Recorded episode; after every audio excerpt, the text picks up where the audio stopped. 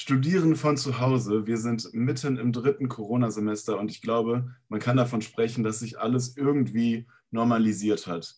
Für mich ist das auf jeden Fall so und ich höre in letzter Zeit auch immer öfter den Satz, ja, ich habe mich daran gewöhnt, ich komme jetzt irgendwie klar. Und bestimmt stimmt das für die meisten auch, aber dann fällt einem schnell wieder ein, es gibt immer noch Studierende oder jetzt Studierende im dritten Semester, die hatten noch keine Präsenzveranstaltung, die haben noch nie nach einer Vorlesung mit Kommilitonen die Mensa besucht oder ein Bierchen auf dem Mäuerchen getrunken. Und abgesehen von den ganzen privaten Einschränkungen, die Prüfungen aus dem Wintersemester wurden ja teilweise weit ins laufende Semester hinein verschoben. Also, so normal ist die Situation dann wohl doch noch nicht. Und darüber möchte ich jetzt sprechen mit äh, Lisa Lewandowski. Sie ist Referentin im AStA für Lehre und Studium. Hallo Lisa. Wofür ist das Referat Lehre und Studium im AStA denn genau zuständig? Also wir vom Referat für Lehre und Studium sind hauptsächlich so für die bürokratischen Sachen zuständig. Studierende können aber auch immer gerne zu uns kommen, wenn sie Probleme haben mit Dozenten. Wir probieren dann ein wenig zu schlichten. Hauptsächlich sitzen wir in Gremien. Zum Beispiel ist es dann die Gestaltung und der neue Aufbau der neuen Uni-Webseite. Dann haben wir jetzt die neue Musterprüfungsordnung verabschiedet. Unter anderem sind wir aber auch für die Systemakkreditierung zuständig, das Projekt Lotse. Wir sind aber auch Teil des Arbeitskreises für Mental Health und ähm, wir unterstützen auch die Studienverlaufsberatung und die Peerberatung. Und was sind eure Erfahrungen mit der Pandemie? Also eure Arbeitsweise hat sich wahrscheinlich auch umgestellt, oder? Ja, also der erste musste komplett auf Zoom-Veranstaltungen übergehen. Wir konnten unsere Veranstaltungen allgemein nicht mehr in Präsenz machen. Die ganzen Vorträge, die wir geplant hatten, mussten entweder ausfallen oder auch auf Zoom verlegt werden. Wir können uns leider auch nicht mehr im Asterbüro treffen für unsere Sitzungen, wo wir alles besprechen. Wir können auch nur über Zoom arbeiten. Wir können keine Gespräche mit den Studierenden in Präsenz vollziehen, sondern wir sind jetzt nur noch per E-Mail erreichbar. ähm, Im Allgemeinen ist uns aber auch aufgefallen, dass der Arbeitsaufwand nicht nur für den Aster ziemlich stark zugenommen hat, weil die Studierenden sehr viele Probleme haben mit der Pandemie. Also melden sich Studierende bei euch mit Problemen. Was ist das so?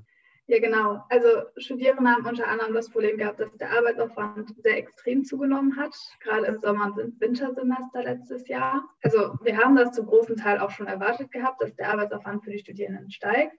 Deswegen haben wir einen Fragebogen ins Leben gerufen für die Studierenden. Das waren beziehungsweise meine Vorgänger, Philipp und Maiko. Und dabei kam halt warum, dass es zwei Arten von Lehrenden gab. Einmal die, die nur wirklich Materialien zur Verfügung gestellt haben, beziehungsweise einfach ein Buch hochgeladen haben, ohne Arbeitsanweisungen. Und dann gab es die Dozenten, die die Studierenden praktisch mit Arbeit überschüttet haben. Sie mussten dann jede Woche eine Hausarbeit schreiben oder jede ähnliches. Woche eine Hausarbeit? Teilweise ja. Und wir haben dann probiert, als Referat dann auf die Dozierenden zuzugehen und die, die zu viel gemacht haben, haben das häufig eingesehen, sodass äh, die Studierenden dann nicht mehr ganz so viel Arbeit hatten. Der Arbeitsaufwand konnte leider trotzdem nicht normalisiert und komplett reguliert werden wie in einem Präsenzsemester, aber es ist auf jeden Fall schon mal viel besser geworden. Was denkst du, woran liegt das, dass der Arbeitsaufwand steigt, wenn man nicht mehr ähm, hingehen muss? Also wollen die Dozenten da irgendwas kompensieren?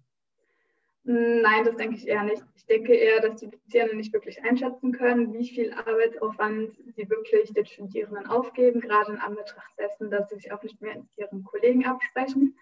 Wenn diese eine Vorlesung wirklich da wäre von einem Arbeitsaufwand, wäre das alles machbar. Also sie denken halt nicht unbedingt daran, dass die Studierenden mehrere Vorlesungen gleichzeitig haben.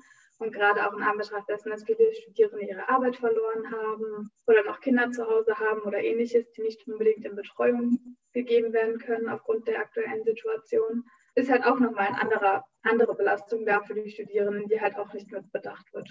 Ja. Welche Angebote habt ihr denn vom AStA jetzt äh, geschaffen, um da entgegenzuwirken? Allgemein vom AStA haben wir jetzt äh, einen Mental Health Arbeitskreis, bei dem wir mitwirken. Zudem haben wir aber auch eine Laptop- und Zubehörausleihe, gerade auch für Webcams, für Klausuren.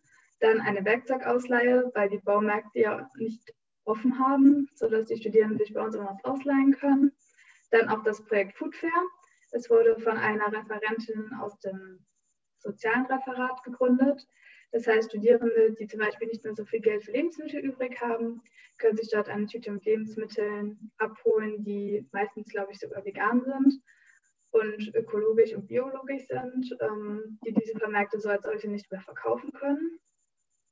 Und der Projektleiter von dem Fachschaftenreferat für die Uniweite Fachschaftenkonferenz, Thomas Dicke, hat eine Corona-Selbsthilfegruppe geplant und dabei sind wir gerade bei der Umsetzung. Das äh, hört sich total toll an. Das sind wirklich Angebote, die, glaube ich, auch helfen können. Wie kommt man als Studierender denn ähm, an die Angebote ran? Also wo findet man Informationen dazu? Kann man sich anmelden oder? Also zu der Werkzeugausleihe, der Laptop- und Zubehörausleihe, also über Foodfair, gibt es Informationen auf unserem Instagram-Account von AStA, aber auch auf unserer Webseite. Und äh, zudem gibt es noch den Wegweiser von der Universität. Der ist unter anderem auch für Studierende mit mentalen Problemen, aber auch mit körperlichen Einschränkungen oder allgemeinen Einschränkungen. Und dort finden Sie auch viele, weitere, viele weitreichendere Angebote von der Universität. Okay, dann ähm, noch eine Frage äh, zur Prüfungsphase.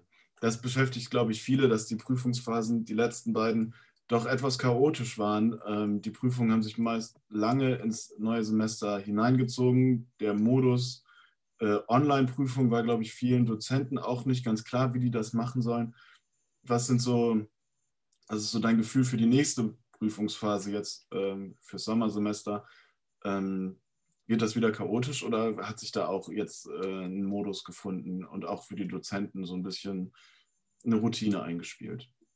Also was wir von den Dozenten mitbekommen, ist, dass auf jeden Fall um einiges mehr Routine eingekehrt ist und dass sie eigentlich auch darauf vorbereitet sind, dass alle Klausuren als Online-Klausuren zur Verfügung gestellt werden müssen.